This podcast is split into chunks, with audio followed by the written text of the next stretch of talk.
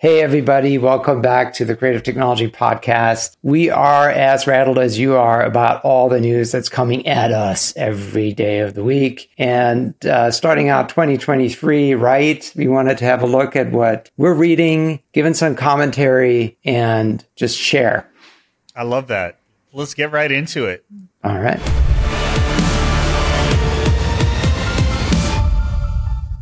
The news is full of chat GPT, right? You cannot swing a dead cow overhead without hitting somebody that is saying chat GPT at that exact moment. And it's yeah. understandable. My bosses, my grand bosses, uh, everybody's taking, I think it's the multi language, the translation piece that has everyone immediately hooked because most people speak more than one.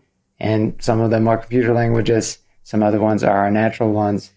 And as we've seen in the Napoleon podcast, it's the source. It's often the source for a new idea because language is so ambiguous. You can go into it and do a dramatic reading of it. You can go into it and create an image from it. So there is something special there that has everybody so excited. I couldn't agree more. What's your favorite example, Bilawal?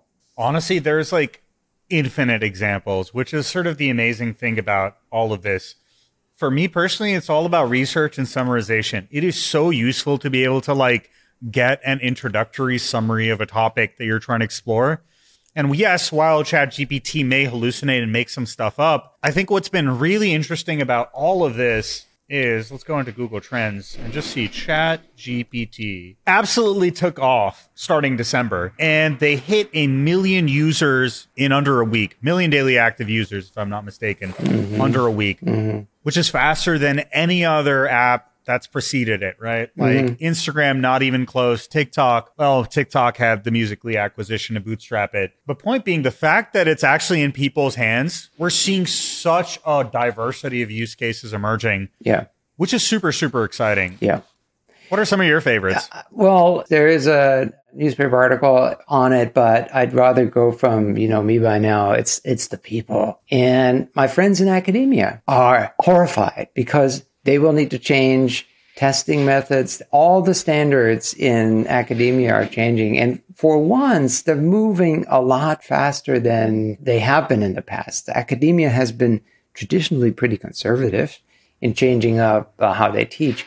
But now, how do they test? How do they assess whether it's original material? That is out the window. And that active conversation is fascinating. Obviously, that's not the only place where regulations and rules and the law are going to come in and play. We're going to get into that in a moment. It's after academia, the thing to watch is the law. That's my favorite area. As soon as uh, everybody who's entering school right now is going to face a different set of entry exams. Work will never be the same. My daughter, she's going to go to school right now. And I, I bet you during her finishing university, this will be the topic on hand for everybody. Prove that you don't cheat and actually use the tool in a sensible way where, yes, you may use it for research.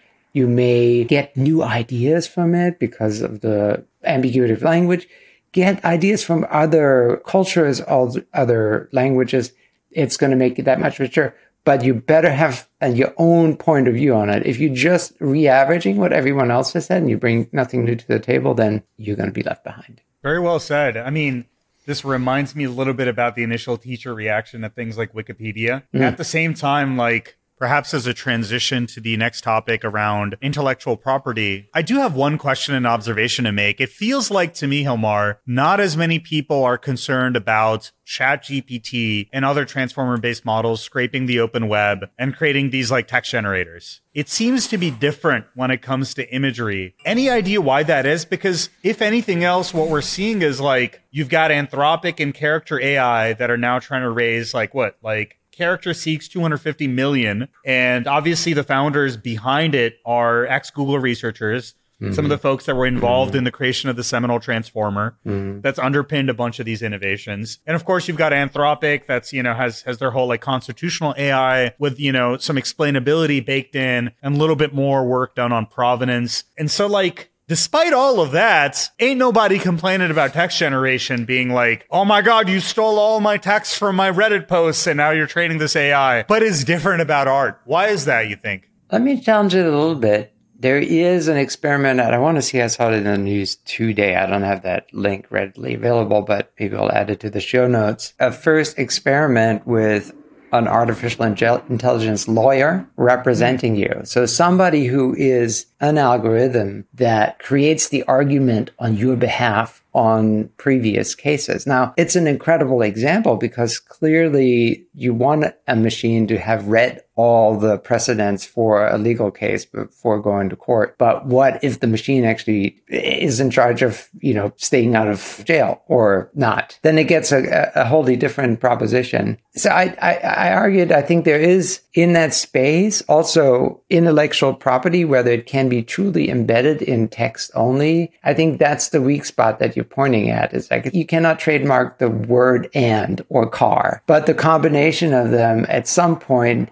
the corpus is your intellectual property, but it is it's a bit more nebulous. It has to be read to be understood. So you're communicating a complex system for it, for it to be your IP. And that is a different kind of effort than looking at an image and saying in a hundredth of a second, that's sort of a comic cartoon of Bilal or not. To me, that's the differentiation. I have to push back on that. I, I think like it's fascinating to me, despite all of that, you were seeing this visceral response from the art community, right? Like the no AI movement, people watermarking their creations yeah. on ArtStation and so forth. Whereas the writer community has almost embraced Chat GPT because they're like, mm-hmm. holy crap, I can write so much more. I can summarize my stuff. And it's been a very different reaction. And the only explanation I can come up with, and tell me if this resonates with you, is because writing stuff on the internet has always been commodity. You can always look stuff up. Copy pasting is super easy. Rewording things have been easy. You have things like Grammarly Mm-hmm, mm-hmm. And whereas art still had this like maybe higher barrier to entry. Not everyone can learn to be a digital artist and learn how to mm-hmm. use Photoshop. And mm-hmm. maybe that's, you know, image, this is made imagery commodity, whereas text already was. And so it's,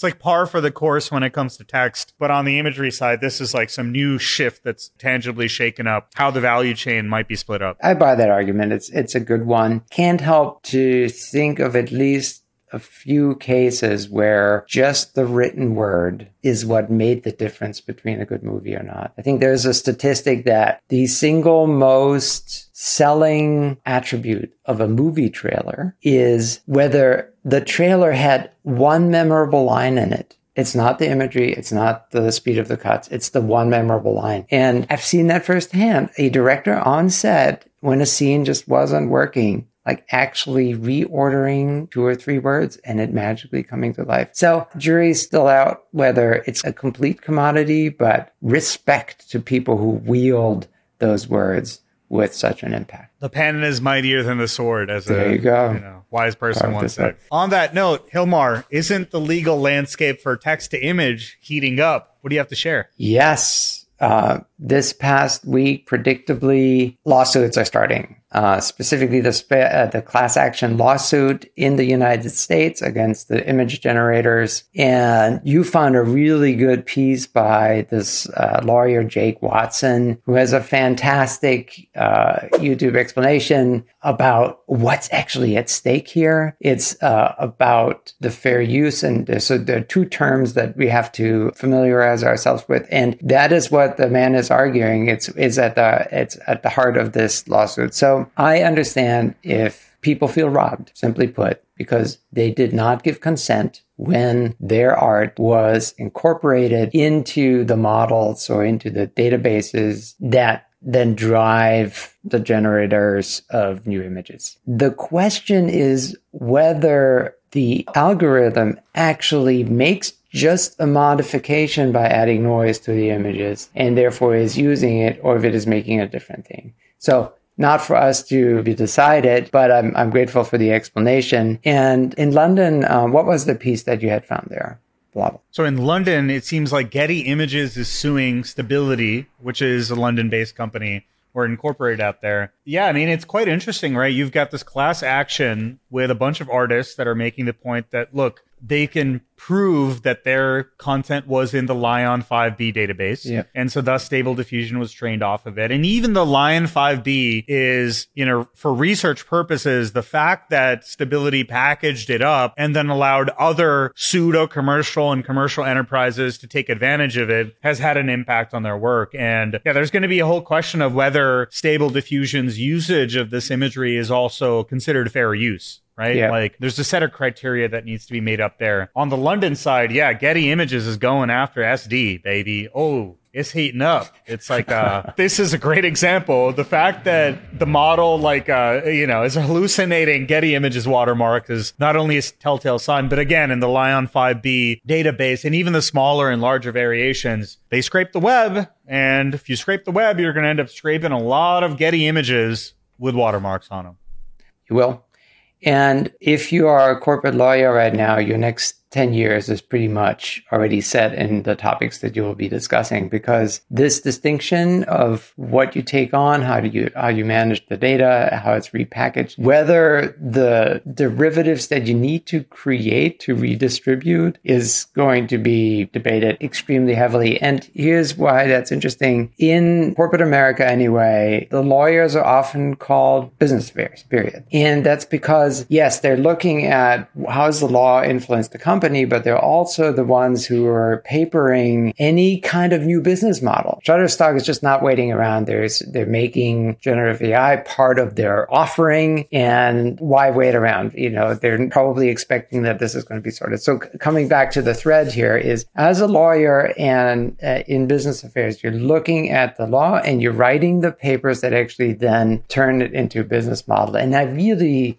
believe that's the long game. The long game is how are we actually going to make money? Because as we found out in the Napoleon piece, yeah, super fantastic, interesting movie that could, at least for me, I would want to see it, but I'm only one person. Number one, the training of the models. And then number two, the generators are not free. They run on data centers on a lot of data. And at some point, the VCs are going to want to make their money back. And if I find out that, oh, well, in order to make your Napoleon movie with Eddie Redmayne in it, you would have to pay five thousand dollars. I'd say, well, watch this different one over here, maybe. Uh, and I, I don't, I have no indication, no signal right now that tells me how expensive or cheap it's going to get. But I believe it's it starts right there from IP through the lawyers, eventually to business models that's the spectrum that is going to govern the space. Couldn't agree more. And, and certainly you're going to see models where there's like strong provenance on, you know, like, hey, we have the right to train on these images and it's watertight. So, for example, what Shutterstock can do,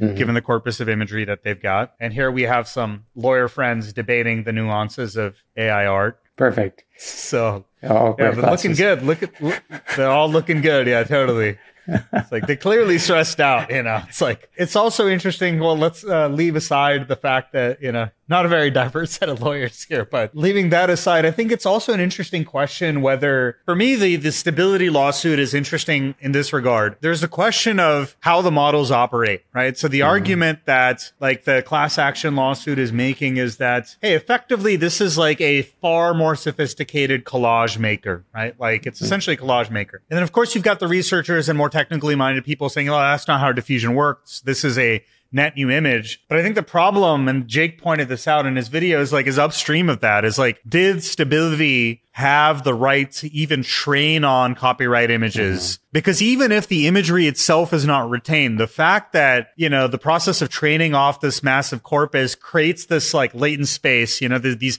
hidden layers of meaning that you can kind of pull upon to sort of like conjure up new imagery is interesting. Where I think things aren't in the favor of stability is the fact that if you take the exact same seed and you take the exact same stability checkpoint and you type in the same prompt, you will get the same goddamn image, Hilmar. It's the same image. It is deterministic and yeah, on that level, that's for sure. And the database that's being leveraged, I don't know, but I think it doesn't contain the very original art in it. It's LAION is terabytes worth of data. Not all the original images could even be generated, but it has to be a, a mix up at some point. I don't know if it matters to the conversation or what it does, but it gets not redistributed in its original form. We know that. But you're right. That's it's, right. It was trained on It's it. like the uh, Pied Piper compression joke that could be made here, right? And I mean, these are things that Emad has said, and it sounds very impressive when he says it. It's like, you know, you can take 200 terabytes of images and you can distill it down to this like two gigabyte file that can kind of pull from all the correlations and patterns that it saw in that entire corpus to create a new imagery. But again, it is deterministic. So the fact that like whatever freaking iPhone image I make here, if we key in the same settings, is the same image that you make, and it is deterministic. I think this whole argument of, hey, actually, this is a brand net new image and it didn't have anything to do with the imagery, you know, that it was trained on or isn't directly pulling from it. I think that argument starts falling apart and it becomes like, well, you couldn't have generated that stuff had you not trained on certainly some copyright imagery to begin Yeah, with. yeah. So it goes back to you got to go scrub your data sets, or you got to be uniquely positioned like a Shutterstock that has like an awesome library of you know imagery that they have rights to create awesome new models on. Well, uh, they have the rights to these because that's what the EULA set up until this point. But surely enough, that will change in a hurry too. So it's all happening in real time. And not only are we working in all forms of media, from music to images, but certainly into also in, into other areas of, of content generation. So there's a note to be uh, placed here about that. Well, actually, tell tell us a little bit about that. The text to 4D dynamic scene generation that you had found. For sure. I've been having a blast playing around with Luma. Luma is basically an implementation of Dream Fusion. Allows you to create a bunch of interesting imagery. And, you know, some of it's actually quite impressive. You can create some like really cool 3D models just off that like 2D corpus, right? So like Duke Nukem 3D, throw back to my like younger days. You've obviously got to have the Doom guy in there too. Mm-hmm. And then like scary monsters. You can do some pretty cool stuff. I will say this still still pushes out some not safe for work things inadvertently at times. But anyway, so you have the Dream Dream Fusion paper that basically created this like Nerf representation using this diffusion process in an interesting way. And along comes Facebook, dropping the new state of the art in this space, text to 4D. And so what they managed to do is to create this sort of dynamic Nerf representation that essentially gives you a short 3D snapshot of whatever you type in. You've got, you know, super dog over here. You've got like a freaking kangaroo making some stir fry or something. And of course, you've got like sheep over here just like loving that logger, I guess. And so it's kind of amazing that you can create these dynamic 3D scenes despite having not trained on any 3D imagery. It's just been t- trained on text and image pairs and is capable of generating animated 3D representations. How crazy is that, Hilmar? It's amazing too that it is meta, right? They're in the news every single day with with the metaverse, and clearly that's their destination. But they're doing a lot of work in this space. There are really just a few heavyweights in there, and they're not to be underestimated with what they're doing clearly here. I have yet to see a little bit of evidence that what makes the image generator so special is the NEC noise changes the image and the output output that you get from it in sometimes stark ways and sometimes uh, more subtle ways. And I don't know if the same level of expressivity of different ideas will be maintained in the 3D and in the 4D space. There's reason to doubt it simply because there is conforming of images is unique, right? They're all in the 2D plane. And if, if something red is next to something green, that will be encoded the same way in one image as it is in another image with 3D worlds, it is it's it's more complicated. But thank God we have more problems to solve there because it's um Oh. yeah. Well, you had a Are thought? you talking about multi-view consistency? Basically, like how do you enforce that like multi-view consistency and while having a coherent movement plan out?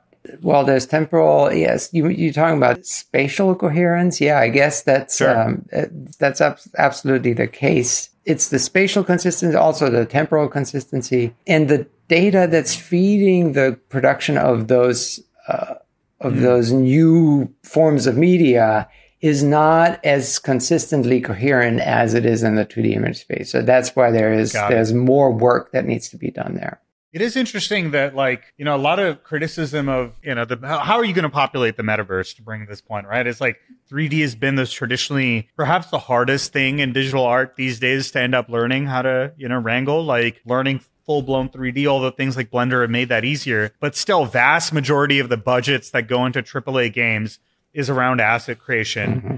And reality capture provided this like really interesting way to like bootstrap some of that. So like you know battlefront is a good example. The call of duty games are a great example for people doing reality capture. What's interesting to me here is like the fact that they are just training on text image pairs and some unlabeled videos and producing some decent results. It'll be interesting to see is like if reality capture becomes truly ubiquitous and like everyone's capturing nerfs with their phones or like lidar scanning with their iphones like all of that data ends up on something like sketchfab. Is epic going to train something interesting on the entirety of the Sketchfab database. They have been changing their terms of service. I haven't gone in with a fine tooth comb to see what the changes are. But by the way, that's another example where I want to use ChatGPT to just summarize the, the terms of service for some of these services are just exceedingly long. So, yeah. incidentally, are are legal like license agreements in terms of service is that in the public domain or is the text of that itself copyrighted? Do you know what I mean? If we're training on legal documents, is that legit in the same way or I don't That's again, a, I don't know. That's a good question for commercial counsel.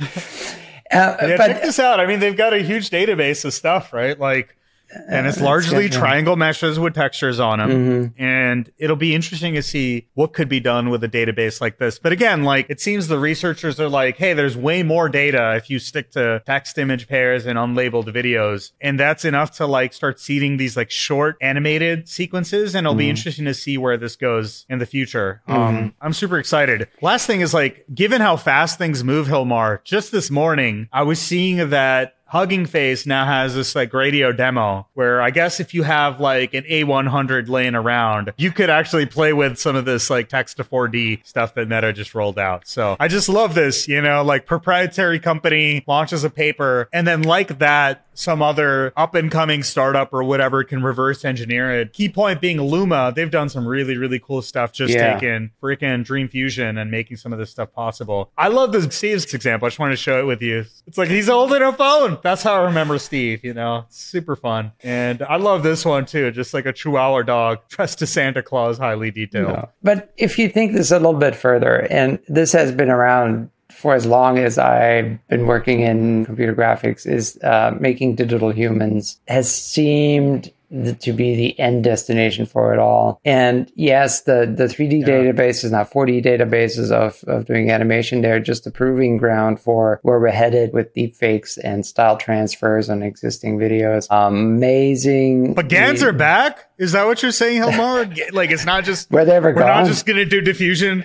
It's like, oh, there's this debate between the autoregressive and the diffusion approaches, and like somebody's still playing around with StyleGAN. Yeah. Like what? Yeah. And I'll admit, I think in 2017, there, I was having um, a sit down with a reporter from, I think, Hollywood Reporter. And the woman asked me, Well, Hilmar, surely enough, AI is going to solve the digital human problem. The digital human problem being, well, we don't, we don't really believe the ones that are on screen. Like there's something in the uncanny, uncanny valley that tells you that it's not real. And I'll admit I was wrong. Or uh, at least I'm no longer believe that my answer from back then, which is no, because these, what's certainly true is that these new results are surprising at least. And the speed is now clicking up so quickly that there is a chance that maybe we will get to bringing actors back to life, which was Hollywood's dream for a, for a long time. Wow. Thanks for bringing it. Yeah. yeah. And a friend was just saying, yeah, Audrey Hepburn's estate, um,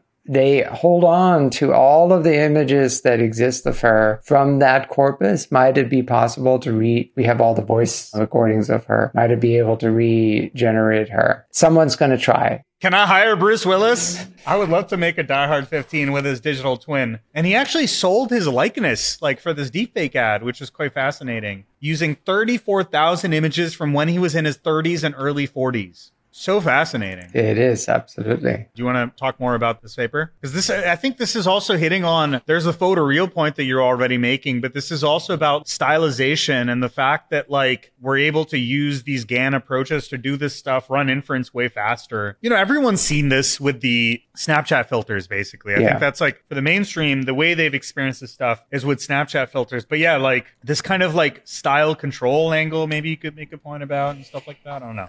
Well, thank you for bringing that back up. Yeah, the piece about photorealism or not, this paper has a position which is maybe photorealism isn't the most interesting thing. Because if we are in games or if we if we are in our community maybe the avatar or the stylized version for sure is is the preferable choice by many people especially when you do it like this. Like oh today i'm not feeling quite my best. Like i want a bad hair day good hair day. And what's representing myself i think is stealing the thunder of the conversation. How do we get it absolutely perfect and believable? Yeah that may be the more interesting thing than the believable human, all in all. I gotta say, it has to be yes and, right? Because you probably also saw this like update to eye contact on NVIDIA broadcast, where basically you can now totally be scrolling through TikToks in your corporate meeting and no one would be any the wiser. Although that's not what you should that's not what you should do with it.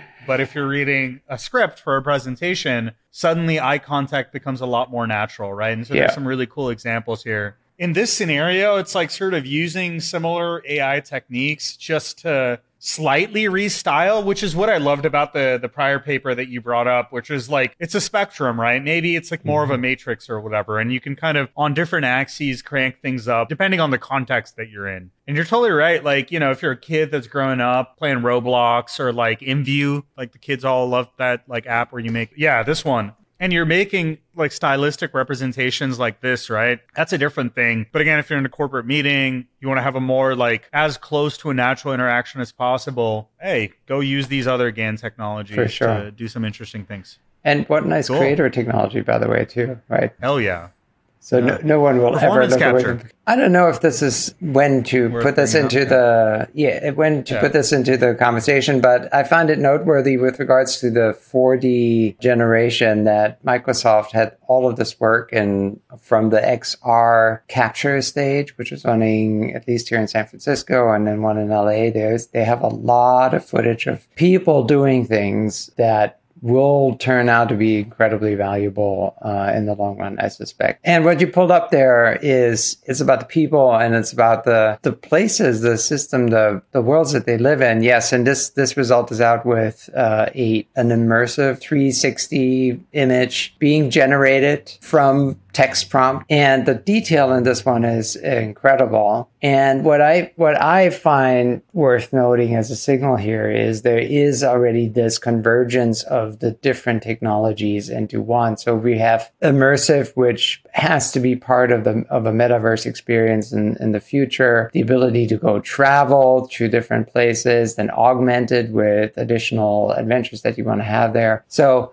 immersive technology, which image generation technology, and going into different verticals moving forward. That convergence is also upon us. Soon enough, we'll have our tour guides standing around telling us what's interesting to know in this particular setting. Some of it is fabricated, some of it isn't. You might be living a fantasy. You might be uh, going on on adventures uh, before you before you get on an airplane. So everything is in play, and it comes down to who can make something that is of value to their particular uh, customer. And we'll find out over time how much those customers are willing to pay for goods and services that combine all of, all of these tools together. And all of, all of these tools are sort of mirroring what we've been able to do with reality, right? Like I, I love this tr- trend of like I found this place or space in latent space, right? Which is interesting because like I see a similar trend where like let's just take reality capture, which is you know the art and science of digitizing the world around us. It was all about panos, right? Like mm-hmm. so people were doing panoramic photography from the QuickTime VR days using like a nodal rig, and then you got 360 cameras, and then photogrammetry started taking taken off and like, hey, like on a consumer computer, like consumer laptop, you can now process photogrammetry. Now you've got neural radiance fields, which is approaching these like pseudo light field representations. And you're sort of seeing the same thing play out in this like fully digital in quote space. I don't want to use the metaverse word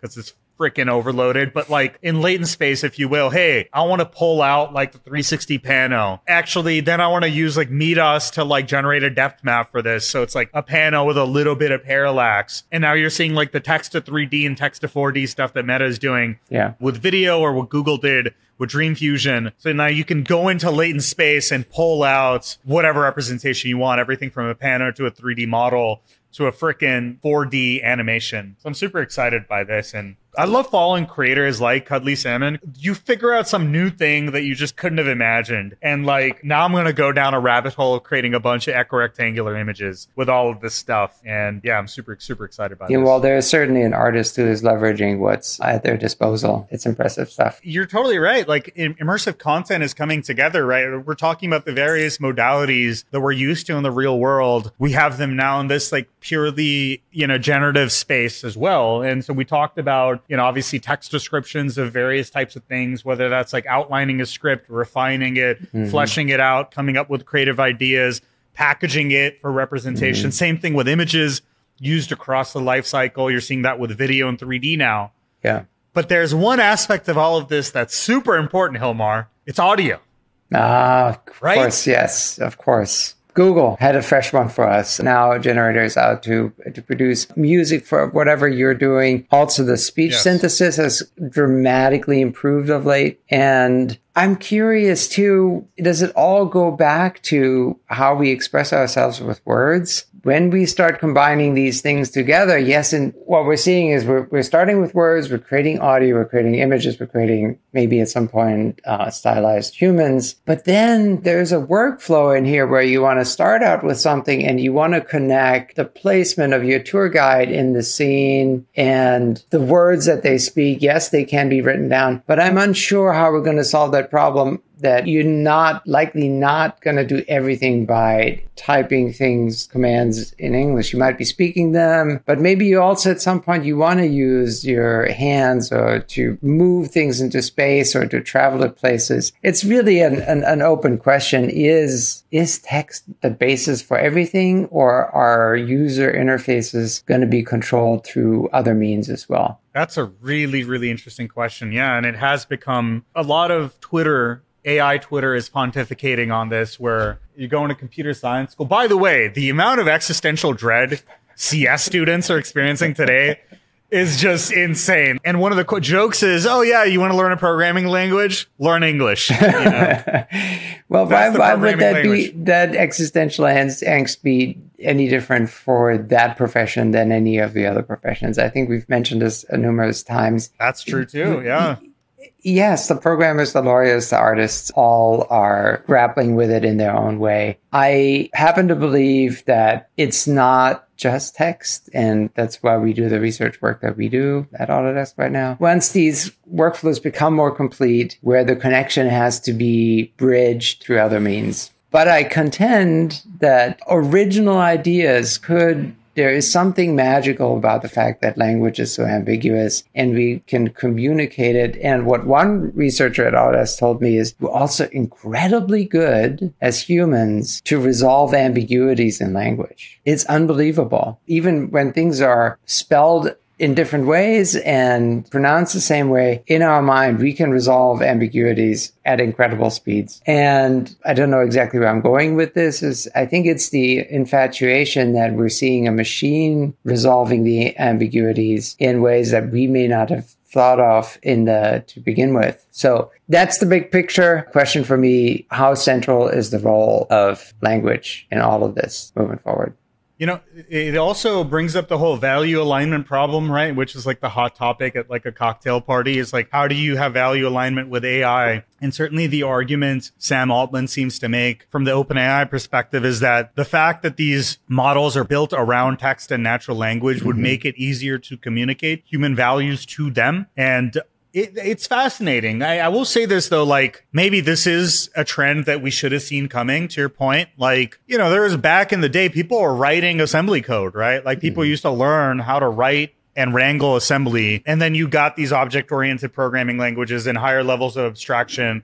Now there's no code, low code movements. And maybe the fact that we're reducing it down to like learn to code might increasingly become learn to write just makes sense, right? What I found fascinating, even as we were doing like the imagining the Napoleon movie using AI, the skill that becomes like super useful now is like what does a director do? Like what does a product manager do? What does an engineering manager do? What does a designer do? They communicate the thing that needs to be built with words and sometimes with words and images and sometimes with words images and a voiceover right? Like a call that a presentation multimodal Yeah. if you will. It's really cool that natural language and these more natural interaction models with machines are going to allow us to communicate our intent. We can communicate our intent now to these machines using this higher level abstraction that we're so used to that is so second nature to us that Yeah. we dream in. We dream in language. Like that's a sign right? If you are speak a second language have you started dreaming in it yet oh yes i have now. Okay cool. Now there's some internal process that's happening in that sense. So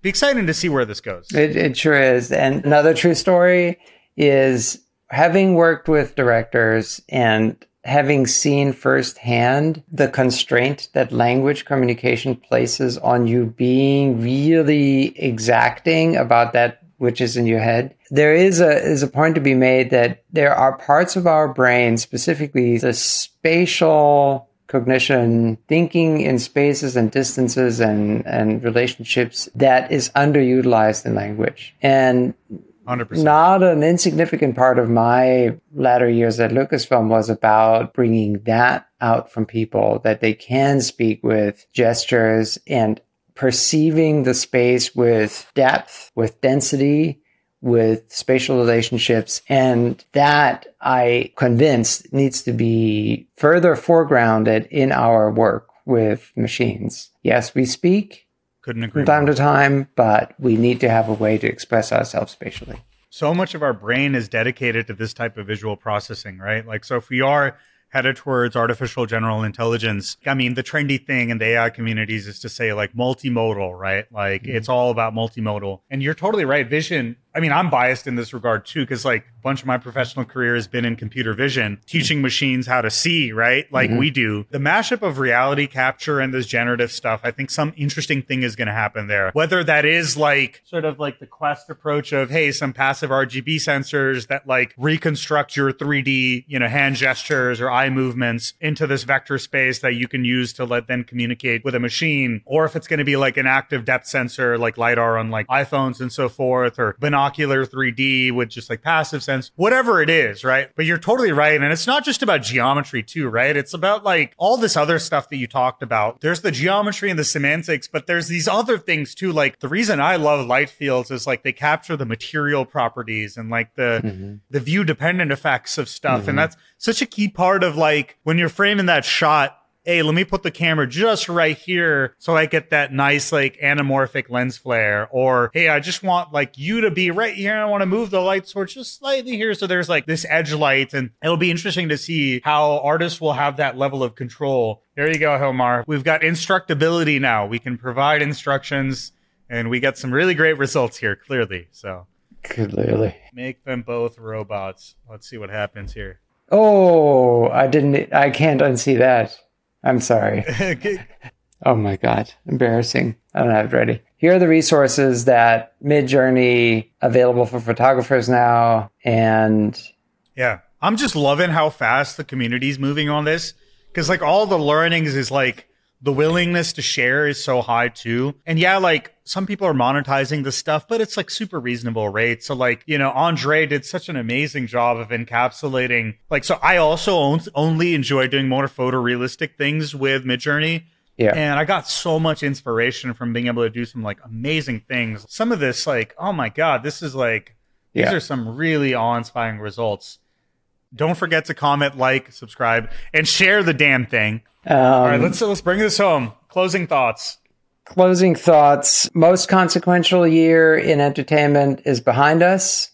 The next record holder for most consequential year is going to be 2023. It's, it's already pretty clear, but it is Yeah. becoming a system wide response, including the law, including academics and education. All professions are going to be dealing, grappling with this issue. And uh, we're happy to just being able to observe it all and comment on it. I Love it. Couldn't agree more. Breakneck velocity. We've got just January over here, and the number of state of the art audio AI models dropping is absolutely insane. And so I'm excited to see what happens on the video front this year, what happens on the 3D, the 4D front this year. Again, this collision of reality capture and these like fully generative worlds is super exciting to me. And I cannot wait to see how creators wield all these capabilities to make awesome content.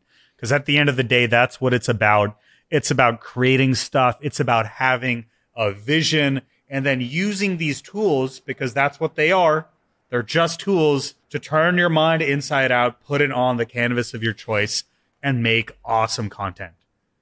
So, with that, let's sign off and we'll see y'all in the next one.